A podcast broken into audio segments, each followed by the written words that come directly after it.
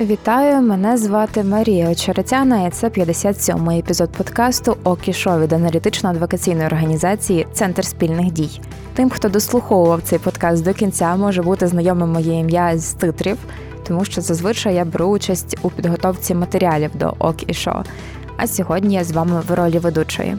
Я нагадаю, що в цьому подкасті ми розповідаємо про важливі ініціативи та рішення парламенту, уряду та президента, які впливають на баланс схилок влади в країні, а також про те, що ці рішення можуть змінити в нашому з вами житті. Поряд зі мною зараз сидить мій колега-аналітик Назар Заболотний. Привіт! І він буде розповідати про те, в чому дуже добре розбирається. Я розбираюсь в тому значно менше, але маю дуже багато запитань. І сьогодні ми поговоримо про те, як держава планує витратити наші з вами гроші на рекламу вакцинації, антикорупційну політику та прикордонну розвідку, і чи могла б вона це зробити ефективніше. Отже, поїхали. І перш за все, ми будемо говорити про постанову Кабміну щодо коштів на популяризацію вакцинації. Ми маємо фонд боротьби з коронавірусом, і звідти Кабмін виділив Міністерству культури та інформаційної політики 25 мільйонів гривень на те, щоб воно провело інформаційно-комунікаційну кампанію про важливість вакцинації. Зараз це звучить дуже класно, як на мене, оскільки е, все більше, все більше і більше випадків реєструються щодня. Станом на останні дні, наприклад, це понад 15 тисяч випадків коронавірусної хвороби на день. Якщо взяти статистику за минулий рік, то це було 4-6 тисяч на день. Отож, загалом рішення хороше. Загалом хороше, але дивно і жаль, що так пізно. Не пройшло і двох років, як влада подумала: ой, це ж нас люди колотися не хочуть. Е, вакциною треба якусь кампанію, мабуть, інформаційно робити, що це не чіп на лбу, і оце все. Тому добре, що нарешті, хоч тепер почали про це говорити. Я от думаю про те, які зараз є заходи для реклами коронавірусної вакцини, вакцини від коронавірусу, і це в основному якісь там. СМСки від мозу, що треба вакцинуватися, або реклама в метро, і, як на мене, це виглядає не дуже ефективно, тому що це якісь такі точкові штуки. Ну так, це ж е, держава не намагається нам продати одезоторант чи не знаю, якісь е, батончики шоколадні. Тут мова йде про здоров'я людей, е, тим більше, які перебувають під впливом там якоїсь ворожої пропаганди, взагалі цих дурних відео, які ширяться Ютубом, постів якихось божевільних, які ходять по соцмережах. Е, тут все складніше, це довга, кропітка робота, тим більше ми бачимо по інших е, е, захворюваннях, що теж є проблема з вакцинацією, це ж захворювання на кір. От бачив випадок поліоміліту на Волині через те, що сім'я відмовилась вакцинувати дитину. Ну, Для України це величезна, величезна проблема яка не має такого дуже швидкого вирішення. Добре, що. Держава почала використовувати той спеціальний ковідний фонд е, справді для потреб боротьби з ковідом, а не на дороги і на доплати поліцейським, як раніше. Е, ну але державна політика вона не може бути без довгострокових стратегій. Ну а хто має це робити? Що має початися оце формування довгострокових стратегій? Ну, по великому рахунку, два зацікавлені суб'єкти. В нас є Міністерство культури та інформаційної політики. Тут важлива та друга частина інформаційної політики, і друге в нас є Міністерство охорони здоров'я. Як я собі уявляю, це би мала бути їхня спільна робота.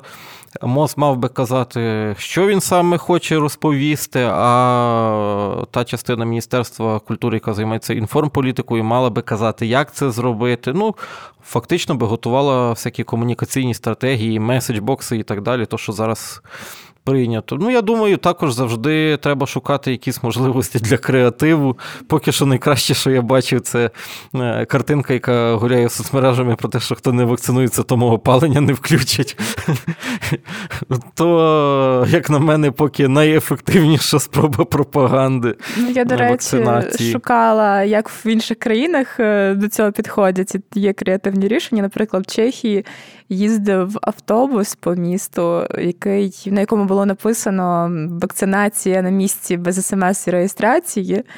І він мав певні зупинки, і людина бачить, що він їде, і може така подумати: М, зараз можна вакцинуватись. І як на мене, це дуже зручно, тому що не треба реєструватись десь, ставати в чергу. Та у зараз теж немає проблеми з чергами. Насправді Україна вже списала, по-моєму, 35 тисяч е, вакцин Pfizer через те, що закінчився срок зберігання. а е, Наші людоньки не рвуться йти і використовувати вакцину. Е, ну і друге, це це дуже давня історія. Кілька років тому в Україні була величезна по сучас... мірках сучасного світу епідемія Кіру, це ж в часи Уляни Супрун. Вона дуже багато про це говорила, пояснювала про користь вакцинації. Але як бачимо, не все так просто, і це справа не одного дня. На жаль, наше суспільство десь натягнуло якихось середньовічних переконань, це про ілюмінатів і е, решту таємних змов, які мають на меті скоротити населення планети, хочуть їх чіпувати чи зробити ще щось. Ем, тому з тим є велика біда, і чесно, я не бачу якихось простих і швидких рішень, як любить е, наш президент і його оточення, для того, щоб люди взяли, пішли в вакцинувалися і таким чином створили для нашого суспільства колективний імунітет, такий, як є там в Португалії і в інших країнах Європи, де майже все доросле населення вже отримало повний курс вакцинації. В нас до того і близько не йде. Ну, до речі, за березневим опитуванням соціологічної групи рейтинг 71% українців опитаних вважають, що коронавірус це штучно створений він вірус. От Така статистика так собі. І при цьому 41% є критиками вакцинації від коронавірусу. Це багато. Це дуже багато. Ну е, щодо штучно, не штучно створений вірус, треба розуміти, що наше суспільство є посттоталітарним. Люди, які вийшли з комуністичного радянського союзу, очевидно, не довіряють комуністичному Китаю. Тут я в цій частині статистики взагалі не здивований. Дивно би було, якби було інакше тим більше знаючи е, ці всі е, історії, де радянська влада покривала свої провали, там Корінівська трагедія, наприклад, і інші речі, якимись природними факторами, ворогами Заходу, то те, що в нас підозрюють е, там руку партії Китаю, я не дивуюся. А щодо того, що 40% не хочуть вакцинуватися, ну це ж прекрасна ілюстрація того, що в нас в суспільстві відбувається, що дуже високий рівень дрімучості смертності. Ще 100 років тому люди боролися за вакцини. Ну, В нашій історії є такий один сумний епізод. Е, українська Галицька армія не змогла отримати вакцини від тифу. Значна кількість військовослужбовців загинула від тифу. Можливо, якби ці хлопці вижили, може би ми не жили 70 років в Радянському Союзі. Тому Ну, Вакцини це благо, це досягнення світу дивно і дико, що люди від нього відмовляються під якимись такими божевільними приводами. Але навіть лікарі дуже часто відмовляються. Ну, я не знаю, чи коректно казати дуже часто, але я знаю чимало лікарів, які не довіряють вакцині через те, що вона ще має пройти перевірку роками. І я знаю медпрацівників, які готові купувати довідку про вакцинацію. Це дуже сумно, як на мене. Так, абсолютно. Ну і причому це ж е, частина лікарів вони не довіряють будь-яким вакцинам. Тим же вакцинам е, не знаю, від чого можна від поліоміеліту взяти. Вона існує років 70 вже, що я не помиляюсь. В Америці була величезна інформкампанія по збору коштів е, для розроблення вакцини від цієї хвороби там збирали всім світом. А зараз, е, через 70 з чимось років, нам кажуть, Боже, це небезпечно, це може вбивати наших дітей. Та що ви не кажете? Кому ви треба, по-перше, вибачте за грубість? Це така е, страшна, страшна суспільна проблема з тим, що люди себе понакручували якимись дикими теоріями, які не мають жодного права на існування. Але дивилась, до речі, цікавилась Ізраїлем, оскільки він один з лідерів по темпах вакцинації, став один з перших. Але там теж були певні проблеми з вакцинацією, зокрема через ультраортодоксальних євреїв. Ну, бачиш, е, там воно пов'язано з релігією е, ортодоксальною. У нас не скажеш, що люди настільки релігійні загалом, то ну, 40% точно не є прихильниками якихось ортодоксальних релігій, навіть якщо вони там себе вважають православними чи католиками, ну то будемо чесними, вони ходять в церкву раз на рік і завжди святять яйця в той момент. Е, тому це з меншою мірою вплив якихось релігійних рухів. Більшою мірою це все-таки ці е, дурні теорії змову. Хоча навіть церкви загалом то говорять, та йдіть вже вакцинуйтеся, що ж ви робите? Ну, але я до того, що навіть е, при наявності настільки радикальних релігійних е, спільнот держава все одно сформувала політику і переконала людей все-таки вакцинуватися. Ну, Багато країн просто створює такі умови, де ти втрачаєш доступ до значної кількості соціальних послуг, до того ж комунального транспорту, до інших сфер життя без вакцинації. Ну, Але в нас е, люди, коли їм такі умови створюєш, не просто йдуть десь купувати ліваковий сертифікат про вакцинацію, а не вакцинуватися. Тому це швидше буде штовхати до корупції, ніж до того, що людина піде і отримує дозу своєї вакцини. Це дуже сумно і якось так безпросвітно звучить, але будемо сподіватися, що все-таки почнуть формувати якусь адекватну державну політику. Хотілося б, це знаєте, взагалі має бути якась кампанія по боротьбі за цією дрімучістю. Дрімучість це саме те слово, яке мені подобається, щоб описувати ставлення там, до вакцин, до там, 5G інтернету і так далі. Ну, але мені здається, що це вже тоді зі шкіл має йти, а зі старшим поколінням що вже зробиш? Старше покоління, як на мене, навпаки, воно навчене радянськими часами, де не питали, хочеш, не хочеш, вкололи і до побачення, воно навпаки більш дисципліновано йшло вакцинуватися, як це не дивно. Це вже між тими людьми, які мають і доступ до інтернету і вміють ним користуватися, воно ж найбільше поширюється. Тому це цілком молоді, відносно прогресивні люди можуть бути переносниками таких таких ідей. І і тут реально немає простої відповіді. Це справді десь від школи чи навіть від садка починати розказувати, що ні, дорогі, немає ніяких ілюмінатів, вони не збираються залишити мільярд людей на землі. І інші теорії, це якісь руйнівників міфів робити наших власників на каналі Discovery. І Мені, до речі, от ще згадалося серед тих заходів, які наша держава вживала для популяризації вакцинації. Згадується, коли в нас були в. В травні, здається, залишкові дози. Тоді ще було тяжко отримати вакцину. Це було ще щось ексклюзивне, давали не всім. І тоді залишкові дози дозволили використовувати громадським діячам, спортсменам, церковним діячам. Ти знаєш, я тут думаю, що держава мала повести себе трошки підступно своїм народом і спершу взагалі не давати звичайним людям вакцинуватися, дати якийсь тиждень і провакцинувати тільки всіх селебрітіс, щоб народ сам почав обурюватись, давайте і нам вакцини, і побіг вакцинуватися. Це було ефективніше за будь-яку просвітницьку кампанію. Назаре, чому ти не при державній владі? Та дякую, якось краще без мене поки що. Окей, наступне рішення, про яке ми будемо говорити, це законопроєкт про засади антикорупційної політики. І я бачу по сценарію, що там дуже багато проблем з ним є. Але перш за все поговоримо, що це взагалі за антикорупційна стратегія, проєкт якої має там затвердити Верховна Рада і так далі. Що це таке і для чого вона? Будь-яка стратегія це загалом документ довгострокового планування державної політики в якійсь сфері. Ну, наприклад, розвитку культури, розвитку там е, масового спорту, подібних речей. Тут е, намагаються також практику запроваджувати відносно боротьби з корупцією. Воно і зараз є в законі про запобігання корупції, але до нього вносять ряд змін і затверджують стратегію на наступні 4 роки, 3,5, якщо я не помиляюсь.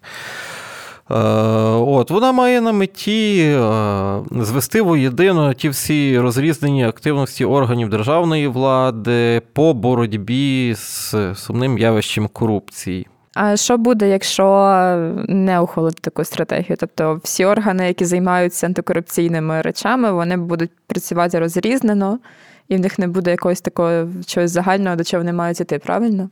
Ти знаєш, в теорії це так і виглядало би, що кожен якось там в межах закону, але по-різному намагається щось з тією корупцією робити. Але знаючи, як виконується більшість стратегічних документів в Україні, то що з стратегією, що без, результат буде приблизно один той самий.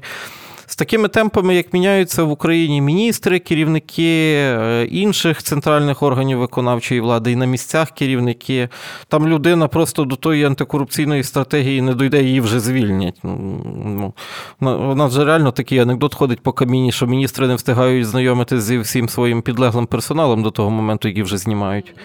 Тому, чесно, держава не має аж таких е, зараз можливостей людських, інституційних, щоб щось складне впроваджувати. Угу. Але в теорії ця стратегія це щось дуже важливе.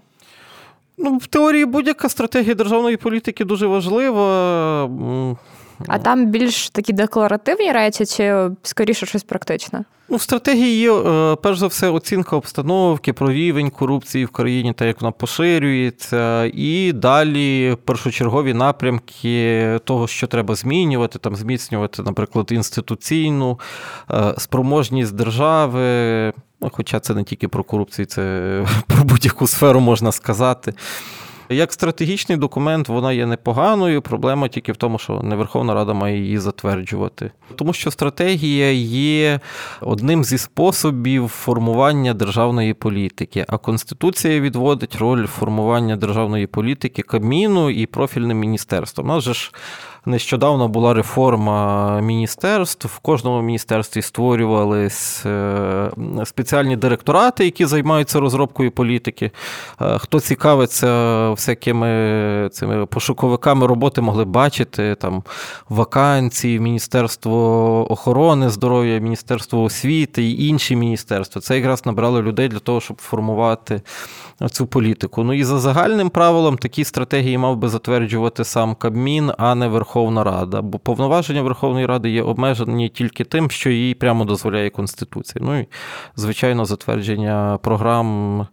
Е, окрім соцеконому, екології, етнокультурного розвитку, здається, більше немає. Там є вичерпний перелік. Антикорупція туди не входить. Тому також цей закон зобов'язує Верховну Раду щороку, не пізніше 1 червня, проводити парламентські слухання щодо реалізації цієї стратегії. Це теж не окей. Ну, це класична помилка в дуже багатьох українських законах. В Конституції є така норма, яка зобов'язує будь-які е, процедури роботи парламенту врегульовувати або прямо в Конституції, або в регламенті Верховної Ради. Відповідно, в жодному іншому законі процедури роботи ВР не можуть бути прописані. Тут же ж е, провести парламентські слухання, це парламентська процедура до такого-то строку. Ну, Це чисте втручання в діяльність парламенту, якщо воно і допускається, то виключно через внесення змін до регламенту, а не цим законом чи будь-яким іншим. Тому от така технічна помилка. Угу. Йдемо далі. Далі в нас з'являється НАЗК. І закон забороняє Верховній Раді вносити зміни до цієї стратегії без участі в їхній розробці НАЗК. Що з цим пунктом? Ну, Це цікаво, як взагалі це реалізувати. Як відбувається робота над законопроектом? Перш за все, 450 е, депутатів, у нас їх зараз трошечки менше через окупацію. Кабінет міністрів і президент мають право законодавчої ініціативи. Е, просто кажучи, вони тільки ці люди на цих посадах можуть взяти, занести законопроект, спеціальний департамент ВР, який його реєструє, і він з'явиться на сайті Верховної Ради. Всі інші не можуть. Кожен з суб'єктів законодавчої ініціативи своє повноваження реєструвати законопроект реалізує сам. Тут виходить, що або депутати, президент і Кабмін самі не можуть без НАЗК реєструвати, що, звичайно, ж обмежує їх конституційні повноваження. Або другий варіант, що Верховна Рада не може е, прийняти рішення, чи ми ухвалюємо цей законопроект, чи не ухвалюємо, без заслуховування Думки НАЗК в будь-якій формі. Ну тут обмежується конституційне повноваження Верховної Ради приймати закони. Теоретично можна якось прописувати це теж в самому ж регламенті через парламентські процедури, але точно не окремим законом і не так, що Верховна Рада, от не заслухавши цього, не може приймати закон. Ну, Тобто, фактично, Це так не працює фактично Верховна Рада сама ж у себе забирає повноваження. Так, так, обмежує, зав'язує собі руки трошечки. Ну, це не краще. Це дуже нелегкісно з боку нардепів. Абсолютно. Ну і це недобре з точки зору парламенту. Знаєш, у нас завжди дуже сильні президенти, і вони намагаються в парламенту відібрати е, тими ж руками парламенту все більше і більше влади. Тому тут не слава Богу, хоч не президент, але НАЗК теж не має так робити. І також НАЗК отримує повноваження ініціювати зміни до державної антикорупційної програми координувати реалізацію антикорупційної стратегії і державної антикорупційної програми, і також моніторити виконання та оцінювати ефективність виконання заходів в рамках цієї програми. Е, так, ну тут, по-перше, треба почати з того, що саме НАЗК є розробником проєктів антикорупційної стратегії і програми на її виконання. Е, відповідно, виходить так, що один орган е, ну, розробляє базові речі, як робити цю антикорупційну політику, сам її координує і в кінці моніторить. Ну, моніторинг це одна з форм контролю. В демократіях так е, органи державної влади не організовані, відбувається розподіл. Один орган це політичний орган, це міністерство або сам Кабмін, формують політику. Е, інші центральні органи виконавчої влади її координують, і ще інші контролюють її реалізацію. Е, воно розбивається для того, щоб не було можливостей для зловживання. Ну, Ти ж можеш собі сама прописати, що ти хочеш. І потім під себе ж контролювати, так? Не робити небажано. Угу. І це політизує роботу НАЗК. Е, ну, звичайно, НАЗК це такий орган, який моніторить життя, статки е, всієї політичної і управлінської еліти України. Дуже часто для того, щоб збити політика десь на стадії високого польоту, достатньо вкинути тему, що от в нього там може є якісь проблемки з декларацією для того, щоб е, його потенційні виборці сказали, е, ні, ні, ми за нього більше голосувати не будемо. У нас дуже загострена і об'єктивно, і може трохи суб'єктивно. Е, тема владної корупції, того суспільство дуже так гостро на це реагує. Тому з такими органами, як НАЗК, треба бути е, дуже обережним. З одного боку, ясно, що хтось, якщо декларації є, хтось їх має контролювати, але тоді вже не треба давати НАЗК е, ширших повноважень, ніж контроль і притягнення до відповідальності, ініціювання притягнення до відповідальності там, де є проблеми з деклараціями. Якщо простими словами, хто потім може скористатися всіма цими дірками? Ну, дивись, у нас НАЗК створювалося колегіальний орган, ну, відповідно, приймалося рішення більшістю членів НАЗК. Але потім, з приходом президента Зеленського, система змінилась, орган став одноосібним. Тобто в нього є керівник, зараз це пан Новіков. З часом буде ще хтось. Якщо керівник захоче, ну, наприклад, там якусь опозиційну партію перед виборами прижати, що називається, то він, маючи інструменти НАЗК, запросто може це зробити. Далі президент зараз отримав, в принципі, серйозний вплив на призначення керівника НАЗК, тому він теж може захотіти поставити свою людину і через неї вже вибивати конкурентів. Це дуже небезпечна штука. Я собі уявляю, просто в часи Януковича це була би дистанційка від цієї політичної еліти, якби НАЗК існувало е, в тій системі його такої авторитарної влади. Тому воно, знаєш, такі органи це як. Е, якісь тяжкі антибіотики. З одного боку, вони можуть вирішити дуже серйозну проблему, з іншого боку, якщо там десь трошечки неправильно їх вживати, то спалить організм тобі. Так само з державним організмом, тому з цим треба бути обережним. І я так розумію, що дуже легко цей закон потім можуть оскаржити в конституційному суді. Ну так бачимо, і говорили про те, що є порушення щодо того, що в регламенті мають бути прописані деякі норми, а не в цьому законі щодо неконституційності повноважень Верховної Ради затверджувати стратегію. Тому ризик, ну і тим більше це боротьба з корупцією, все, що пов'язане з боротьбою з корупцією, йде в КСУ. Тому те, що якщо закон буде прийнятий, буде, він буде оскаржений в КСУ, я не сумніваюся. І великий шанс, що навіть святий суд винесе рішення про невідповідність деяких норм е, основному закону. І це може бути чергова політична криза, як було у випадку скасування е, недекларування чи е, брехні в декларації, відповідальності за недекларування чи брехню в деклараціях. Е, минулої осені. Тому краще е, уникати таких, ну, з одного боку, технічних, з другого боку, формальних помилок, але це все-таки порушення Конституції. А що відбувається, коли суд визнає неконституційним якийсь закон або його норми? А що буде з цим законом? Е, ну, є два варіанти: або норми зразу припиняють діяти, або суд дає час на виправлення помилок. Це свіжа практика. Ну, як на мою думку, правильно, бо деколи краще дати можливість виправити. Ну, є ще третій варіант, як було з тими ж нормами про повноваження НАЗК і декларування.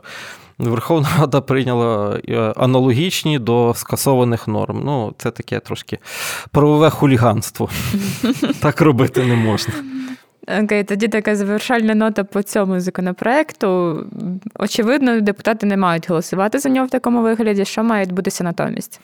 Ну, зараз друге читання. По-доброму його треба повернути на повторне друге читання, повиправляти проблеми, ті, які є, віддати повноваження, затверджувати антикор стратегію Кабміну. Це, до речі, і для НАЗК буде простіше просувати, бо в Верховній Раді щось прийняти це завжди сім кіл пекла.